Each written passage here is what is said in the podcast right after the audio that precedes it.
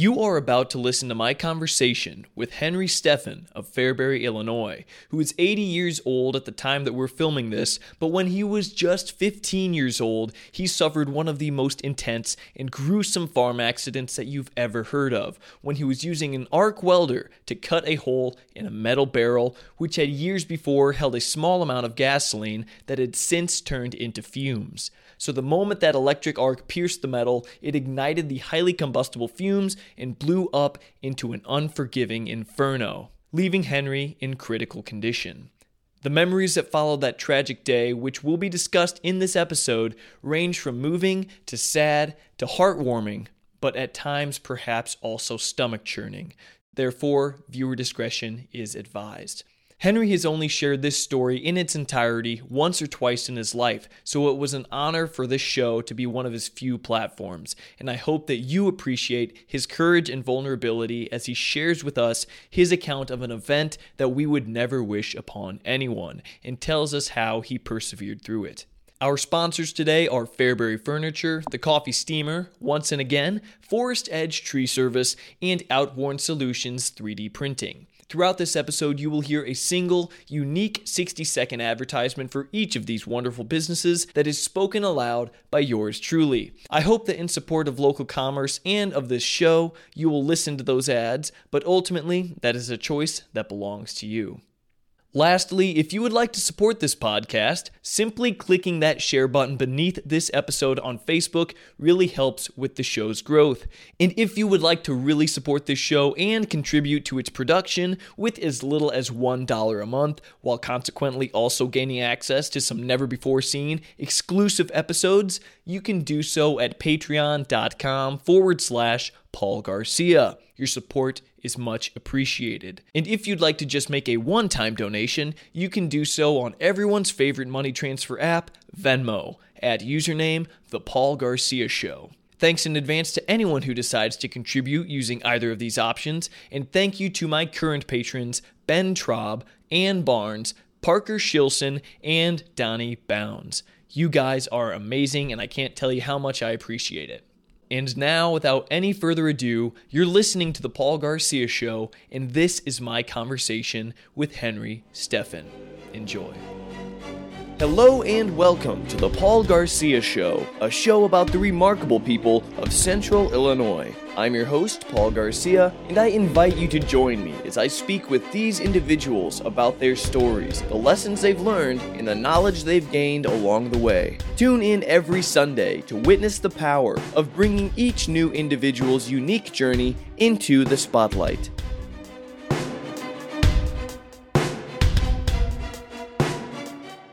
Henry Steffen, thank you so much for coming on to the show today. I think you have an incredible story. I can't wait to dive into it, and I think it's going to be a blessing for a lot of people to hear. So thank you. You're welcome. So, I mean, let's start things off. You you have your right hand up on the table right now. Yeah. And if people see your left hand, it looks very smooth, you know, and it's not because it you use the right hydrators or anything, or the right lotions. It's because it's a prosthetic hand, and I hope you don't, you know, mind me saying that or no, anything. I have no problem. So, let's just dive right into it. Why? What is the story behind that prosthetic left hand that you have? Why do you have that in the first place? Well, I guess it started back. Um, I had a uh, accident, and uh, we lived on the farm, and uh, back in uh, uh, September the 13th of 1955, and I got home from school that day. I was just starting my junior year and uh, my mom said that it was dad wanted us to go out and do chores, and we had uh, three 60 gallon drums, steel drums from my uncle, and he wanted them cut in half. And so uh, I was kind of the one that always enjoyed the mechanical side of things. And so I went into our uh, shop and uh, used an arc welder and when I uh, cut into the second barrel, it exploded like a bomb. It had been sitting in the sun probably for about 10 to 12 years, and the sun had there was probably at one time maybe a little gas left in it from when they had used it, maybe a half gallon to a gallon, which turned into fumes. And when my arc welder went through that, it um, blew up and it literally blew the windows out of the building. It knocked me back. Uh, I was able to get up and and start running, and my uh, brother Wayne uh, was doing chores, and he hollered for me to roll, roll, and I was actually at that time standing in gravel, and so I ran over to some grass, and at that time he was there. And I can't really remember whether he knocked me down or I fell down, but uh, once they got the fire out, uh, most of my clothes were burned off, except where I had uh, two layers of clothes, like my private area, my uh, socks. I had my shoes and socks on, so my feet never got burned. My face was somewhat uh, protected by the uh, welding mask that I was holding. Wow. It, Thank goodness you you took safety into consideration, wore that mask. Yeah, yeah. Wow. The ma- the mask really did save my face, but I was holding it with my left hand, and it was using the arc welder with my right, and so the, my left hand took the blunt of the explosion, as well, and uh, so my. Uh, dad ended up getting me in a car, and we lived at Cropsey, Illinois, which was about 11 miles from Fairbury, Fairbury Hospital. And uh, my mom had called into the hospital that we were coming, and I got in the car with my dad. And I never did actually pass out or, or anything. I, I stayed conscious. And uh, I know at one time I kind of rubbed my left hand a little bit, and I noticed that if I'd rub it, my whole hand was my uh, the skin and the fingernails and the fingers were all sliding off. It was oh, totally my goodness. Yeah, it was just like a glove coming off. So I I slid it back on. And, sorry.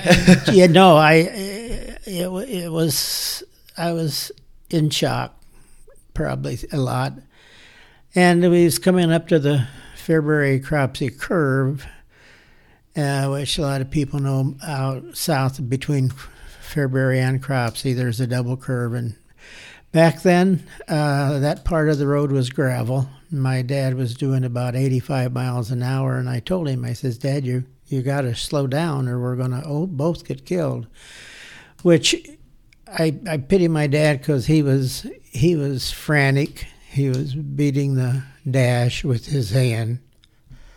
Uh, we got into the hospital, and Dr. Mashiski was the doctor that was standing outside the emergency room door with uh, couple nurses. And at that time, the pain uh, really started to hit me. Mm-hmm. And uh, at that point, they uh, gave me some shots and put me out.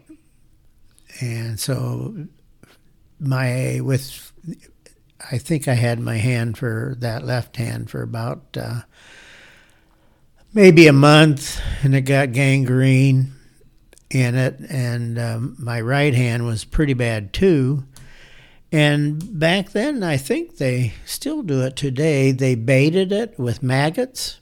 Oh yes, that that's it's not exactly a popular procedure anymore, but yeah, the maggots do a great job at eating the infected areas, the rotting flesh. Yes. As, as rough as that sounds, it's it's pretty gruesome to watch and look at. Like you do, it looks like nightmare fuel. But yeah, that's yeah. definitely a thing. You can look it up on the internet at your own risk. But yeah, anyway, I they baited both my left hand and my right hand, and it was tough for me because I, I could I could look at my right hand; it was partially unwrapped. Other than that, the rest of my whole body was wrapped with gauze and Vaseline and whatever. And uh, I could see those little maggots crawl in and out of my bandages, which really smokes. uh, was tough. Um, they come down then and uh, realized that, uh, well, they took me up to surgery uh, the day before they took my hand off, uh, or a couple days, and uh, they uh, padded my hand area, uh, kind of sliced the palm of it open, and padded it with with penicillin and stuff to try to see if they could do anything with the, infe- the infection and that. And it didn't help, and so they scheduled to, and they have it taken off, and they took off my right hand. They were scheduled to then take off, or my, I'm sorry, my left hand. And they were scheduled then to um, take off my right hand uh, the next day. Are you kidding me? No, that that was, uh, and Dr. Mashiski was my doctor, and I think he was just God sent to Fairbury. He spent years in the prison camps in the war, and he knew burns very well. And he told my folks, "There's a lot. Every burn, whether it's gas or no matter what it is, is treated different." And based uh, on based on the substance that was yeah, on the skin, I guess. Or, On- I don't on- know if I'm saying that right, but whether it's a gasoline burn, an electric burn, a Yeah. freezer burn type of thing. Yeah, or wood, whatever it was. He Oh, said yeah. they they all. Anyway, uh, he come in that morning that they were going to take it off, and he smelled it. Interesting. Yeah, and he looked at my dad and said, "We're not going to take it this hand off yet. It's smelling better." And that's what saved it. That's very interesting. And before we move on, you know, first of all, here you you mentioned to me that you've only told this story in its entirety a handful of times in the decades since it happened, and I don't blame you. I didn't realize some of these details that you're just now telling me from the scrapbook you gave me that kind of documented the whole thing. I mean, it, it's it's emotional, isn't it? I mean, Yes. very emotional. It's emotional to hear. And I just want to talk about the actual event itself for just a moment more. I read in all those newspaper clippings that documented what exactly happened. You're using the arc welder uh, to drill through or to cut through a barrel that had at one time held oil or gas that had since fumigated or whatever or turned into fumes. The explosion I, I think that you didn't explain it and give it do it justice because it blew out all the windows, like you said, and it even rocked the whole garage off its frame. Like it shifted the whole building. I saw pictures of the the room you were in that exploded. It's a miracle that you are alive. And my question is, did you fly out of the building or did you and, and were you on fire for a moment there? Yeah, I uh, number one, my uh, cousins and my uncle live nine miles north of us, and they heard the explosion. No. Oh my! I gotta quit making no. Everything's surprising me, so I, I'll shut up. no, that's fine. And uh, I I, th- I I can't say for sure how I, I I think I when the explosion hit, I it blew me backwards, and um, at the time I was kind of stooped over the barrel. I don't believe I really was knocked down, but I, I flew back and. Uh, probably did was pretty staggered to get back up and, and, and move. And um, it's a case where uh, I have not the best hearing in my left ear because I don't have much hearing on high pitches. And from that, We are brought to you by Forest Edge Tree Service. If you have trees or tree stumps on your property that you want gone, go nowhere else but Livingston County's premier tree service provider, Forest Edge Tree Service. Your yard is no place for looming, dead, or damaged trees. It's just a matter of time before they come down, ruining your property, ruining your week, and ruining your bank account. This is exactly why you need to be a responsible adult and hire the services of Forest Edge Tree Service. Simply give Joe Rudin a call or a text at 815 615 3037 to get a free quote today. Forest Edge Tree Service is staffed with trained professionals who use cutting edge equipment to get the job done right every time. Their cleanup is top notch, they're fully insured, and their customers are always pleased with the jobs that they do, which is why they've earned a reputation of being Livingston County's premier tree service provider. So keep your family, pets, vehicles, and neighbors safe and save yourself from a world of headaches when you call or text Forest Edge Tree Service to get those dangerous, looming, troublesome trees off of your property. That's Forest Edge Tree Service, Livingston County's premier tree service provider. I just started my junior year, and um, the school held a uh, assembly for the whole school in the gym at Fairbury, and um, they prayed for me. And uh, they also took a collection, knowing that they everybody felt I was going to die. And they took a collection to buy me flowers. And my mom prayed, and my folks, and pretty much prayed that I could go on, p- pass on to heaven.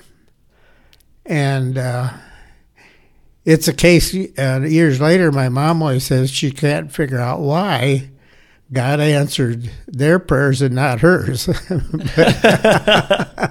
wow. And that her her prayers probably came from the absolute best place because she knew you were and I assume you were suffering pretty greatly, right? In those yeah, uh, burns hurt. I was burned about 95%. First, second, and third, not all third degrees.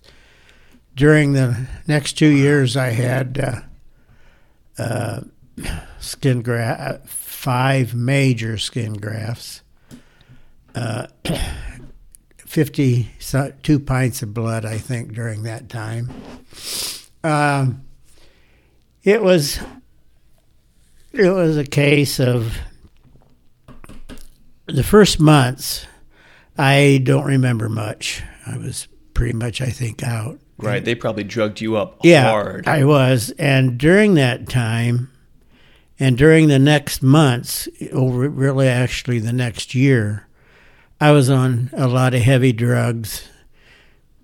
When i did finally get transferred to fairbury to uh, st francis in chicago i was a drug addict. Oh wow. And uh, You think you really were addicted to the drugs that they oh abs- absolutely. And to this day i got to watch when the doctor prescribes medicine if they prescribe certain medicines that got drugs in them i don't want to take them because that feeling and that the sensation is still there incredible. It just made permanent changes to your neurology, like into in your brain. that's right Over nine tenths of your body was burned, first, second, and third degree. I mean, you were scorched. Were you then? Does that mean that you were on fire after that explosion? Because you said your brother said to stop, drop, yes, and roll. My my young he wa- Wayne was my oldest brother. My brother under me, Herbert. He he said he could see me when I was running, that I looked like an Indian with flames out, off coming out of the back of me, off of my back. But uh, and that was for my w- the explosion. Uh, I think had probably still enough fumes and, and gas in it that when it blew up, I was immediately on fire. Just And engulfed everything It around it. right, the building and all. The building went up in flames, didn't it? Well, it started all on fire, and my dad had uh, fire extinguishers in my shop, and they grabbed them and, and used them to get the fire out. But it pretty much charred the inside of, of, of the shop. And your brother, if I read, if I remember correctly, Wayne, who was 17, you were 15 when this happened, just just boys. He said that he he wrapped you in something. Isn't that correct? Yeah, they. I, was still up after they got all the flames out and stuff. I, I got up and uh, actually walked in the house, and Mom got a bed sheet and wrapped around me, and uh, that's how I ended up then going in the car. Oh, My um, cousin, uh, they had come over. To, they couldn't. They had lived only about a quarter mile down the road. They had four boys, and uh, when they got back their car back to their house, uh, my cousin Dale opened the passenger door where I was sitting, and my thumb of my left hand rolled out the door, which about let him he panic. Anyway, he did put it in this bottle, and I had it for years, but it turned black and didn't mean a whole lot to you me. You just but, kept it uh, for fun, almost. Or uh, yeah, it was kind of a to me a kind of a dumb thing, but I the family I think uh, I can't say they enjoyed looking at it, but oh, sure. it was it was a grave reminder. Uh-huh. Mhm. Okay. So, how long did you spend at the Fairbury Hospital then before you were transferred? Because they can't do high level surgeries in skin grafts at the Fairbury Hospital, right? No. They had to take you to Right. Evanston, Illinois, where Northwestern University is, where my girlfriend is actually going to school right now. Okay. I mean, high level medical stuff. Um, so they took you there. How long after the explosion? When did they realize I- that that's what they had to do? I was in Fairbury 11 and a half months, and it was Quite a long case. Yeah, it was too long.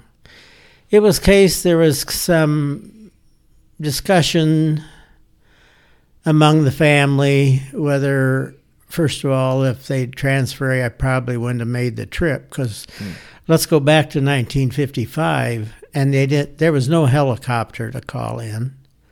Cellcast wasn't around. The ambulances weren't there. The funeral home had the service of transportation with the hearse. wow. And they, I, uh, the months I was in Fairbury Hospital, I was laying on a bed called a Stryker bed. It was a pipe framed uh, bed, uh, about six and a half feet long and 18 inches wide, stretched across it with a canvas Oh, so it's like a, a military cot. like a mill yes and uh, it was on a framework that uh, when they they would want to turn me over f- from my back to my stomach because I uh, kind of bur- uh, getting sores. And uh, so they had another one of those beds that they put on top of me while I was laying on my back, and it, they screwed it down real tight, and then they'd flip it on it. The ends were on a pivot. And so when they'd flip it, then I'd be on my stomach.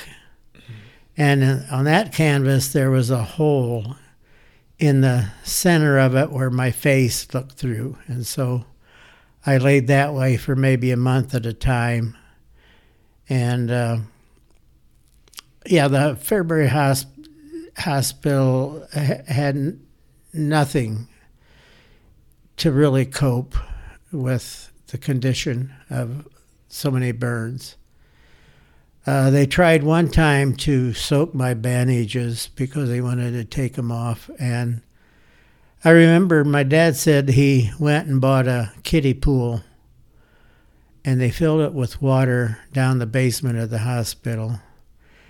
And uh, they put me in it and uh, tried to soak my bandages off, and uh, it was a disaster. Man, this sounds like some low-level science. I mean, Very I, who much. am I to judge? Really, I, at the time, maybe it was the best idea, I guess. But wow, it seems like they were very much under-equipped to handle the situation.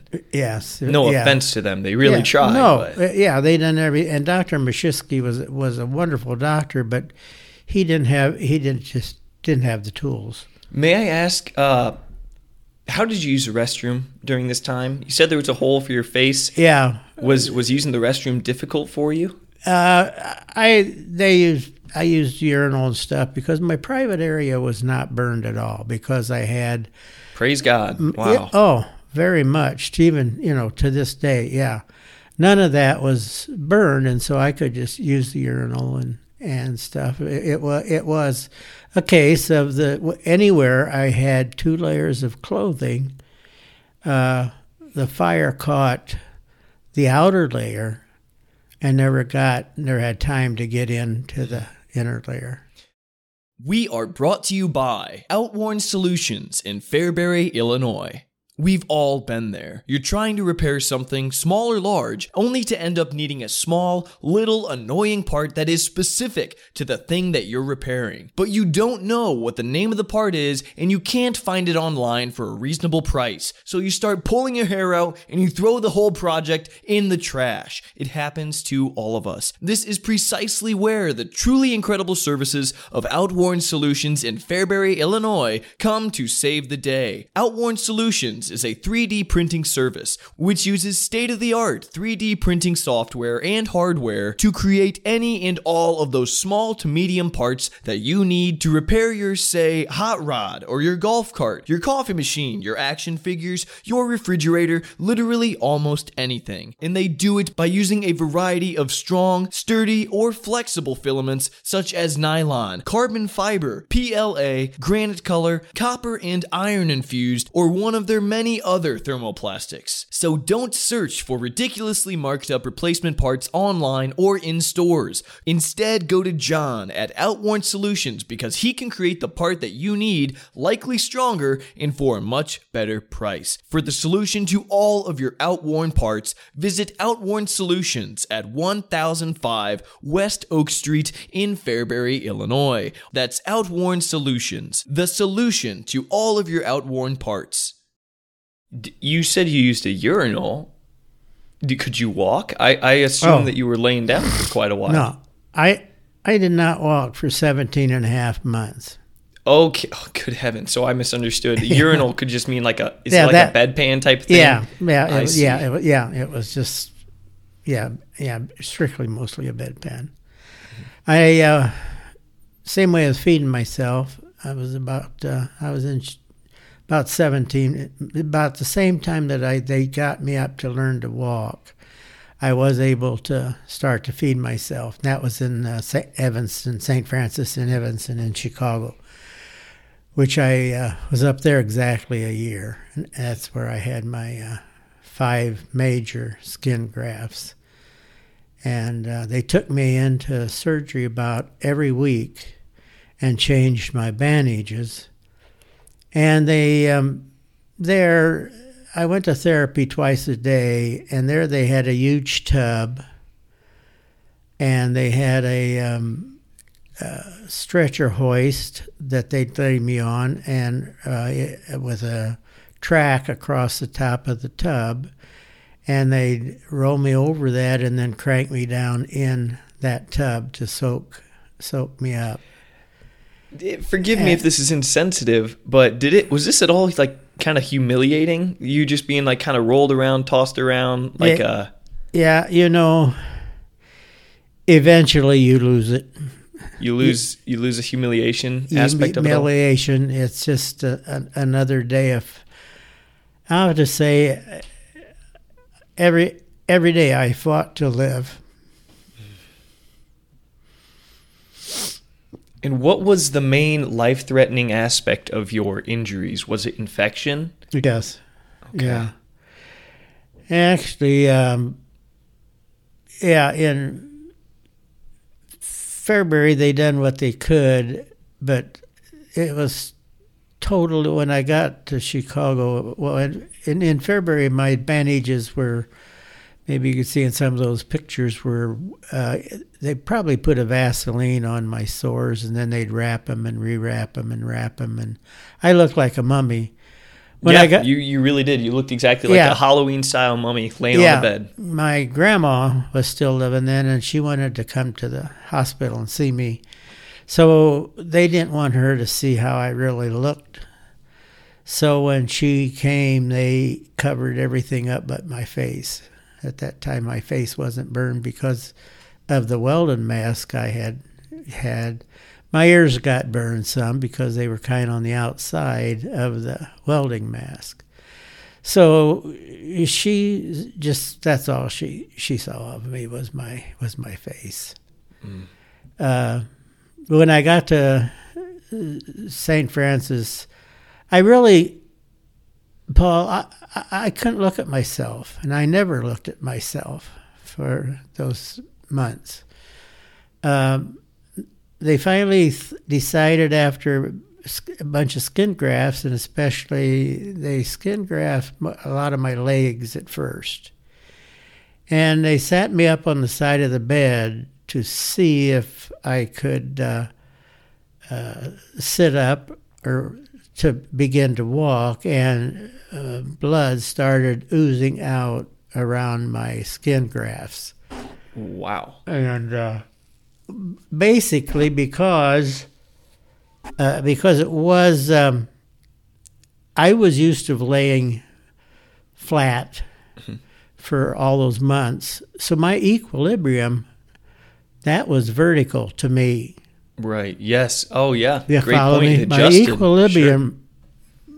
transformed into horizontal is vertical. And so they took me down to therapy and they lay me on a uh, board, kind of like a stretcher, and they'd raise my head maybe 10 inches and I'd pass out because my body wasn't used to pumping blood upright. It, just didn't do it. And uh, so they ended up that the hospital had a bed that I laid on that uh, was electric, and basically it, uh, the foot and the head went up and down real slow, and I rode that thing for several months.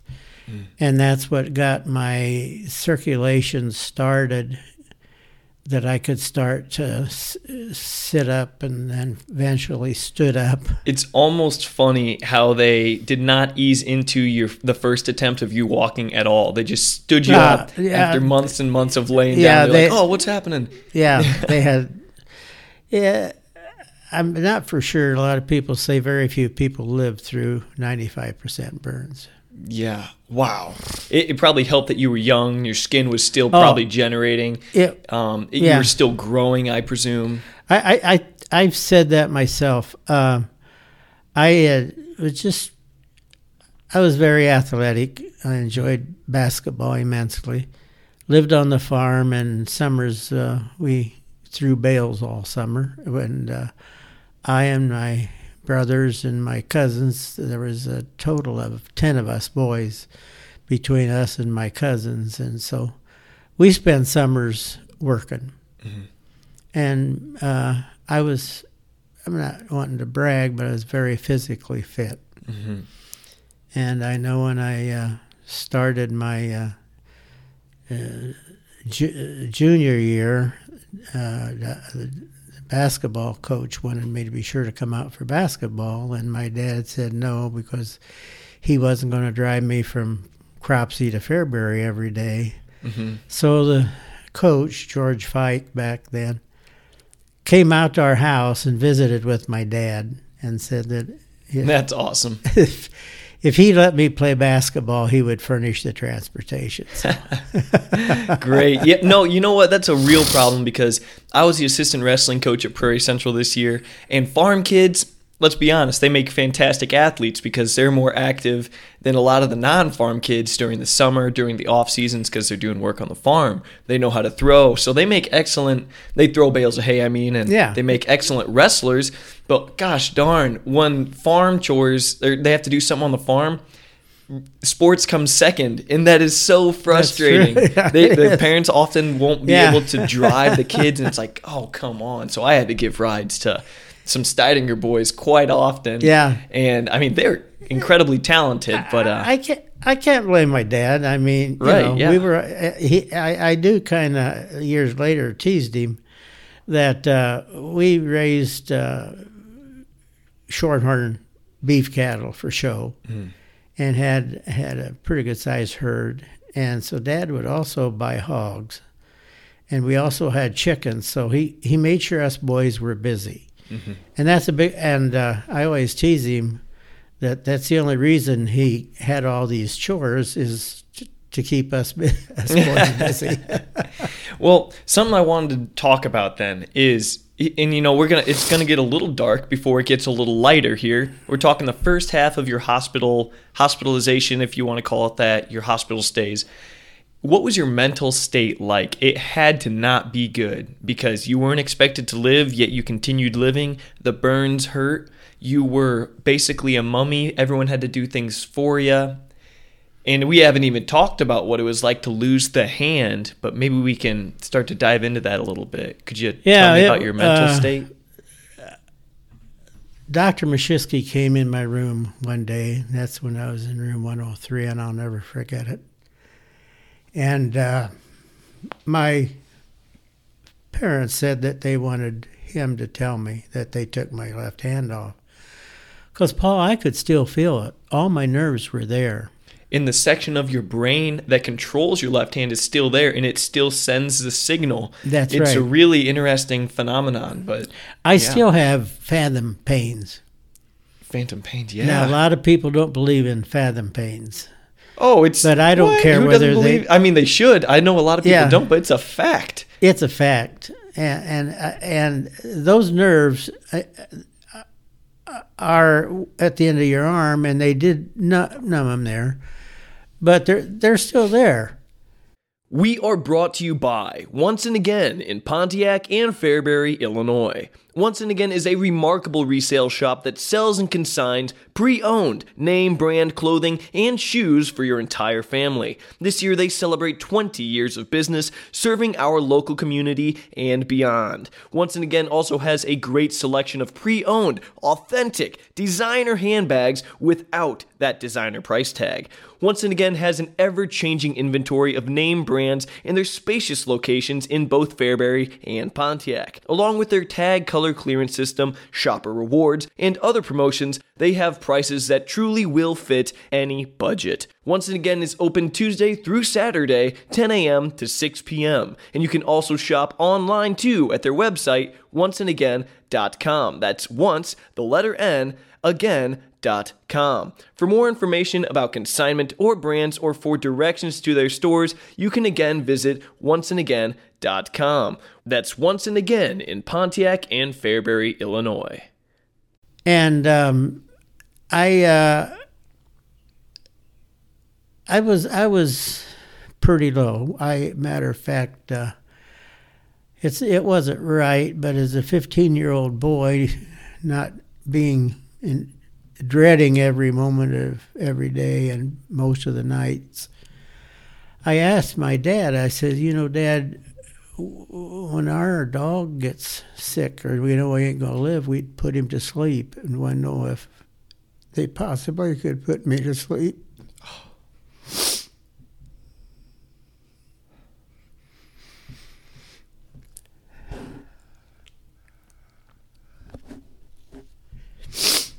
Wow.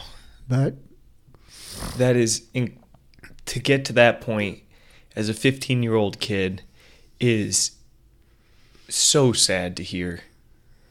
And at the same exact time, you can't blame that 15 year old you either.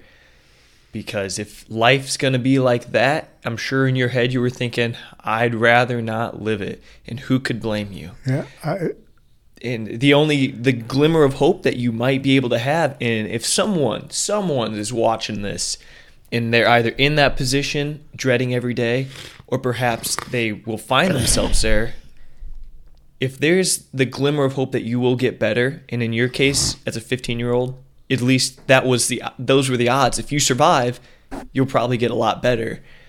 But Yeah. I mean, just hold on to that hope hold on to that hope you know and, and let that fuel you maybe Yeah. but anyways, so what did your dad say to that? That had to just rip his heart out. Well, I, yeah.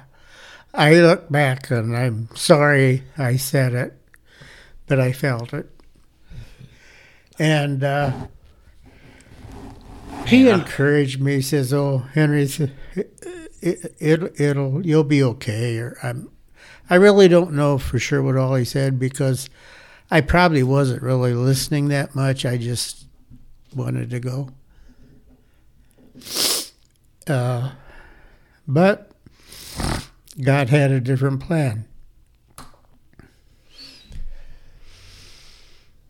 Wow, that almost moves me to tears. You know, that is intensely sad to hear. Okay. However, things, correct me if I'm wrong, things might start to begin to kind of, how do I say this?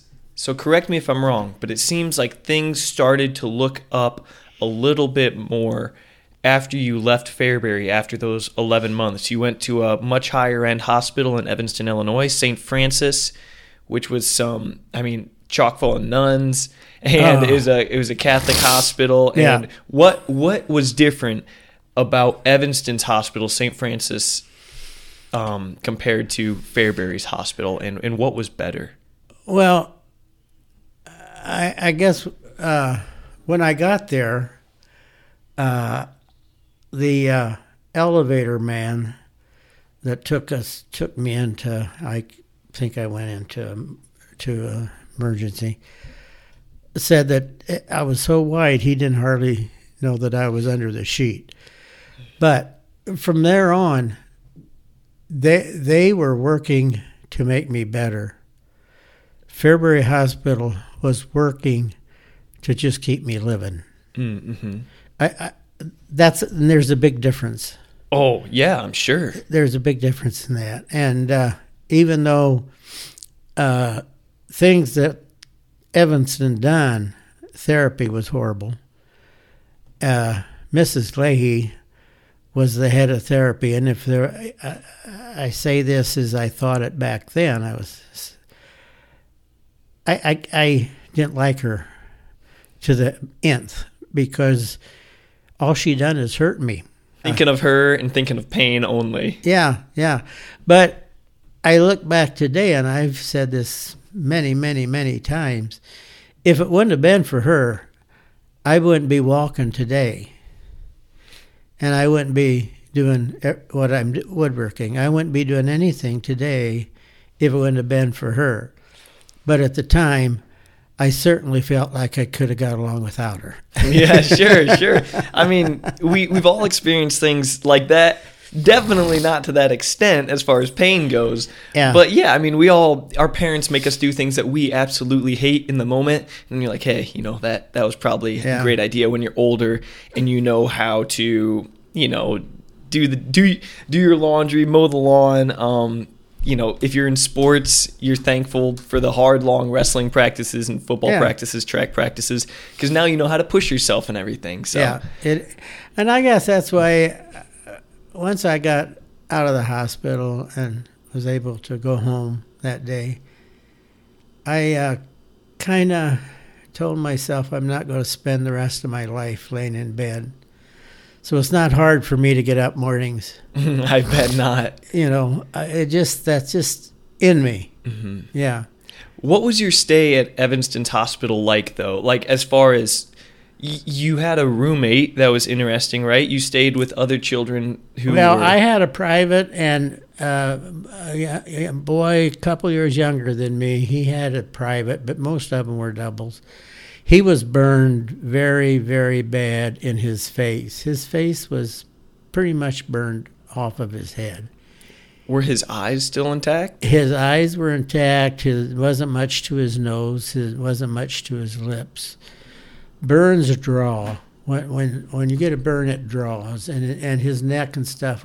He was squirting some lighter fluid on charcoal, and you say today lighter fluid don't blow up. And this when I see that people doing that, I just panic mm.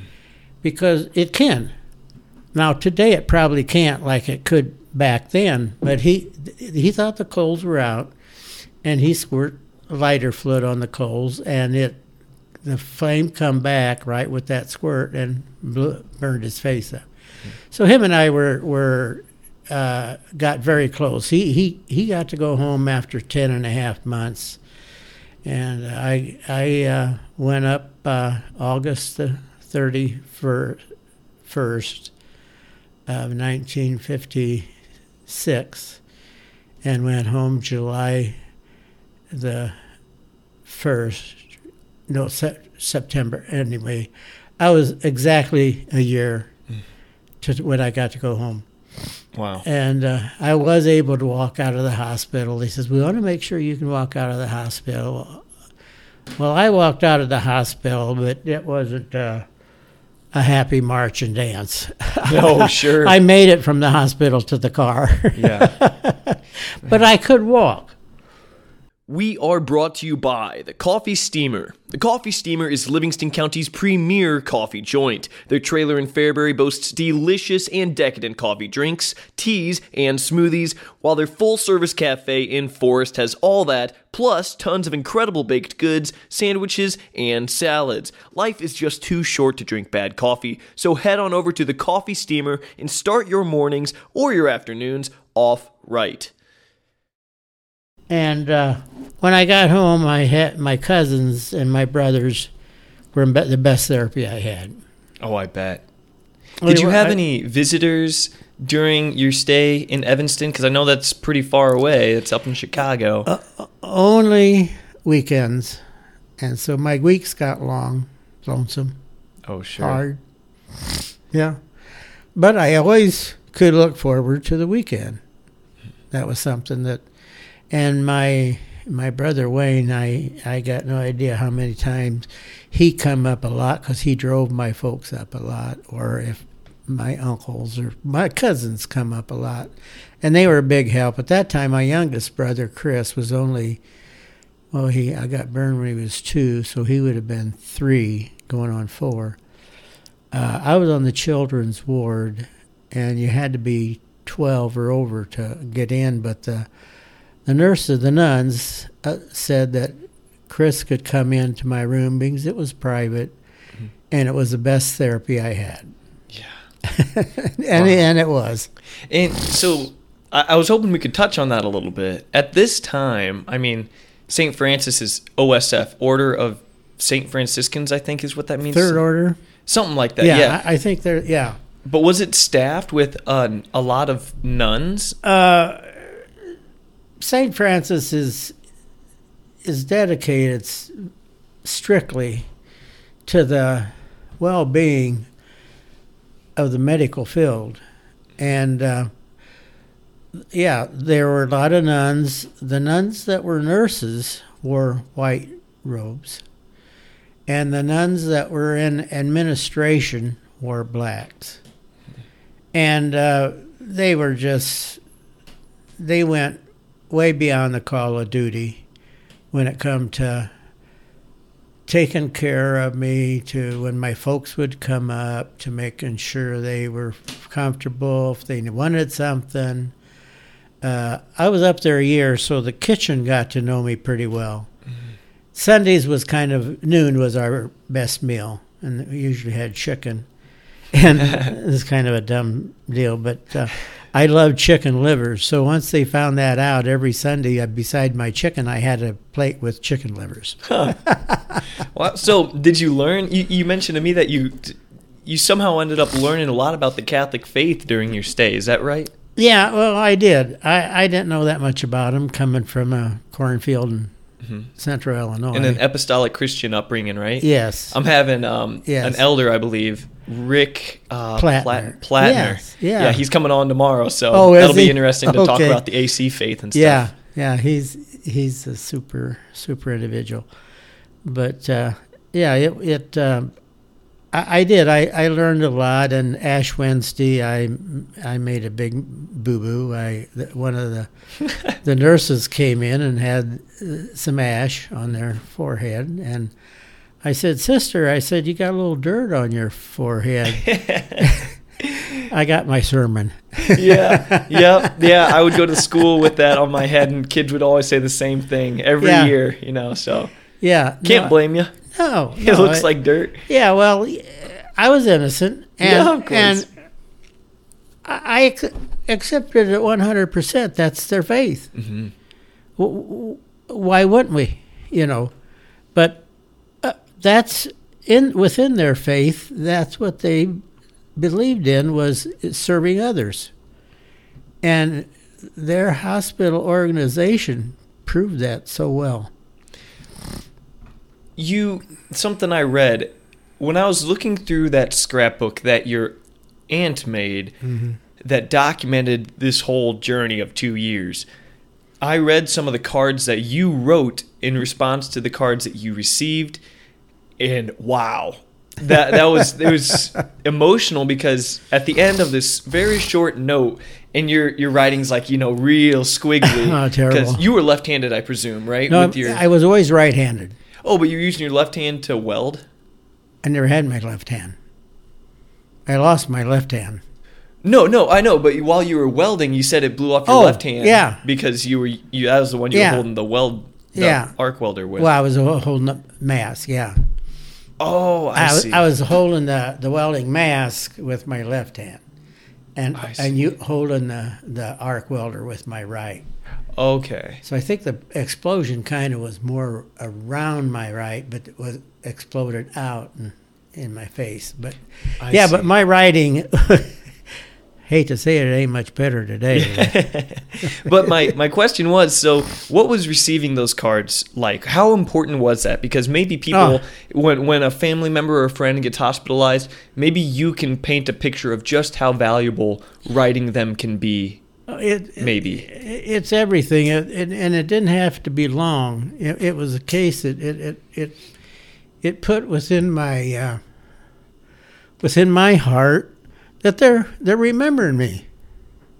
You know, I was gone a long time, and um, the Tribune heard about my stay at St. Francis and they ran a small article in the Chicago Tribune. which is read by hundreds of thousands of people right Yeah, and one day I got 360 some cards. oh wow One day, and the mailman sent a note up that I need to stop this because he can't carry this many cards. that's awesome it is. So That's I, great. i- i- it's um, well, you, it was the communication then. You didn't have the texts, you know. You, you, it, it was the communication part of it, and so it was. Uh, it was. That's just part of it. Yeah. So you would say then, if if you know someone who's in the hospital, write if for a long time, especially Oh, write them some letters. Yes, and I, I a lot of times I'll go visit them if it's a case of similar to that they're going to have a difficult time or something. I know I, and I've been asked to go off and on. At, at first, it, it was hard for me to go because I'm not here to brag. I'm here just to tell a story of God's mercies. Right. So, I mean, let's talk about God's mercy then. You ended up walking out of that hospital, albeit a little tough to walk out of that hospital, Yeah. and you come home and you're with your family once again after two years. What emotions did you feel when you with that homecoming, and and what were you immediately met with? Maybe, you know, what were the best things about coming home? Well, when we got within about a half mile from home, my cousins had hooked a trailer on the back of the tractor, and they were all in it holding "Welcome Home, Henry."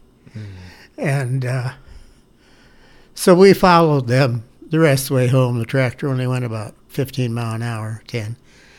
And it was um, unexplainable. I mean, I just. Uh, things changed. Two, in two years, things changed. Uh, I, I, I know I think I made the comment before, and I still think of that so often. The If you plant a bush around a, a shrub or flower around your house in two years it's growing and i i noticed those things and it really made a uh, just my my family and my my brothers and my cousins were were my uh, uh, my whole attitude changed to the point of I was able to c- communicate again with the world. Outside, you know, outside of four walls. Four walls for two years got pretty bored. Holy moly. I bet the days just started to blend in with each other. Yeah. We had to stay in a hospital. I mean, I didn't. My mom had to stay in the hospital for a few months, and we stayed in there, I mean, for a good, probably a majority of that time it's crazy how time passes during that time. I mean, oh. you you start to see less and less of the sun, and you Yeah. just see the inside of this hospital. The days bl- blend in with each other. You forget what day it is, and it's almost maddening. And I can't imagine to Yeah, actually yeah. be a patient who never leaves Yeah. for years. In Chicago, I had one nurse, Betsy Glass. She was a Negro Mhm. lady, totally dedicated to nursing, and uh, she was just absolutely wonderful. I kept track of her till the day she died. I'd go up and visit her, take her out for lunch. Uh, she died of Alzheimer's, and I'm going through that now with my wife. Oh, are you really? my wife's got Alzheimer's, so it's a another world to tough out. Oh my gosh. That's that's a whole battle in itself. You were talking about, you know, we've talked about your stay in the hospital and everything, the difficulties you faced. Wow. I mean, this is a whole new that's a whole new set of difficulties that Yeah. are incredibly daunting, I would imagine. Five years so far. Wow. Yeah, Well, God bless you, Henry. Holy cow. he still has. Yeah, I really. We are brought to you by Fairbury Furniture. Fairbury Furniture is the area's favorite furniture store. Their selection is huge, their staff is helpful and so friendly, and they have all of your favorite brands of mattresses, tables, chairs, recliners, couches, and basically all furniture items. So make your home comfy, stylish, and delightful when you shop at Fairbury's own beloved Fairbury Furniture. Yeah, I really with my family and uh, my wife when she was when we got married. We had wonderful years. Uh, we never had any children for the first four years, so we adopted two girls. And after we were married 19 years, we had our son, And who, who's your son? Troy Troy Steffen. Steffen. Yeah. Okay, there's so many Steffens Yeah. in the area. I, I lose I, track always, of them. I say the bug killer didn't get us all. Yeah, yeah. Uh, really quick, who who are some of your like? So your your only son is Troy, Troy. and then who are your daughters? Then Tammy, we adopted first, and they were both five days when we got them. Two Tammy years Steffen. later. Oh, I know another Tammy Steffen. That's funny. Yeah. it's Renee Steffen's sister. Yeah, yeah. Oh, okay. Yeah. I was asking her about how, if you guys are related. She Yeah. said, "Yeah." I think Oh, she yeah. said you're her uncle or something Yeah, like that. yeah. Okay. And uh, two years later, then we adopted Trisha. She was just five days when we got her. And uh, I have eight grandchildren. I have, um, well, I, first, uh, my, I, I had, uh, my one granddaughter had twins, which would have been made me great grandpa, but they uh, were very premature and only lived a few days. Oh, both of them. Yeah, both of them. Oh, how so they both passed. And uh, so then later on, Ca- Cassie now has a little boy, and my grandson Cody I know Uh, Cody. Cody, uh, he, we raised him for about four and a half years. He's living out in New York, and he's they're expecting a little girl in August, which Grandpa's going to fly out to. yeah, if all things work out. Yeah, and I got uh, our family is quite different. There was four brothers. My dad and three of his brothers married four sisters. Your dad and his three brothers all married four sisters. It's like that movie, Seven Brides for Seven Yeah. Sisters, or something like that. Well, no way. Sometimes I think our family is a movie, but anyway, so among the three of them, we there was ten of us boys, which we are very close. We've been very close. Um, we worked together as young boys. Uh, so, uh, fam- family is everything. So, one more question here as we're kind of wrapping things up. This has been an incredible conversation so far. What a journey you've had and what a journey you're still on. What do you what to what do you credit your ability to persevere through those incredibly difficult 2 years at just 15, 16, 17 years old? What do you think is the biggest reason or what contributed to you getting through all of that? Uh, well, it, it. I truly believe it was God's plan, and what's coming out of that is what I'm trying to make a good good out of it. But my family is everything to me, and with that, our faith, the Apostolic Christian Church, they have been uh, behind me my whole life.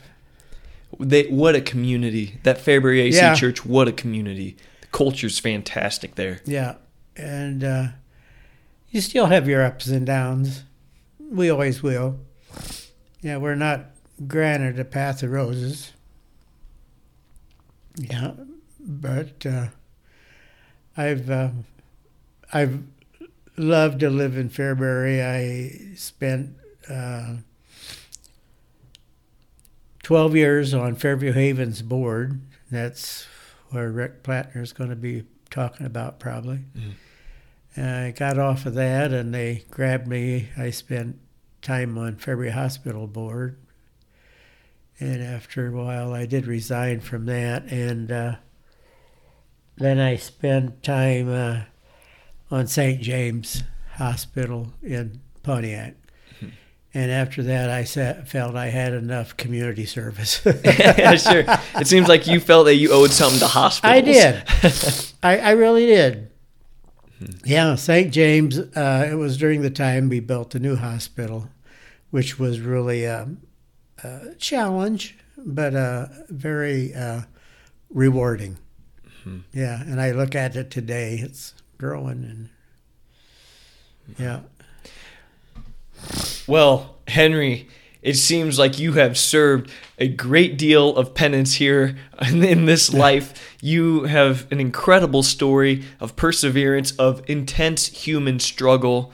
It's very moving. I think this is going to be a blessing for a lot of people to hear. So thank you so much for for courageously sharing your story and for sitting and talking with me and probably thousands of people today. It's been an honor. It's been a pleasure. Thank you. I'm I'm glad I could be able to do it. Ah, right on. All right. Yeah, That's a wrap then. Uh-huh. Henry Steffen, everyone. Thank- And that's a wrap. Thank you so much for listening to that episode of The Paul Garcia Show. If you've enjoyed this episode, please share it on Facebook or with your friends. And if you haven't already, like this page on Facebook and subscribe on YouTube. If you're listening on Apple Podcasts, please leave this show a five star rating and an honest review. If you'd like to support The Paul Garcia Show, you can do so by donating any dollar amount on Venmo to The Paul Garcia Show. Additionally, if you'd like to become a monthly donor and gain access to exclusive bonus footage, you can do so on patreon.com forward slash Paul Garcia. Until next Sunday, thanks for listening and watching. I'm Paul Garcia. God bless and have a great week.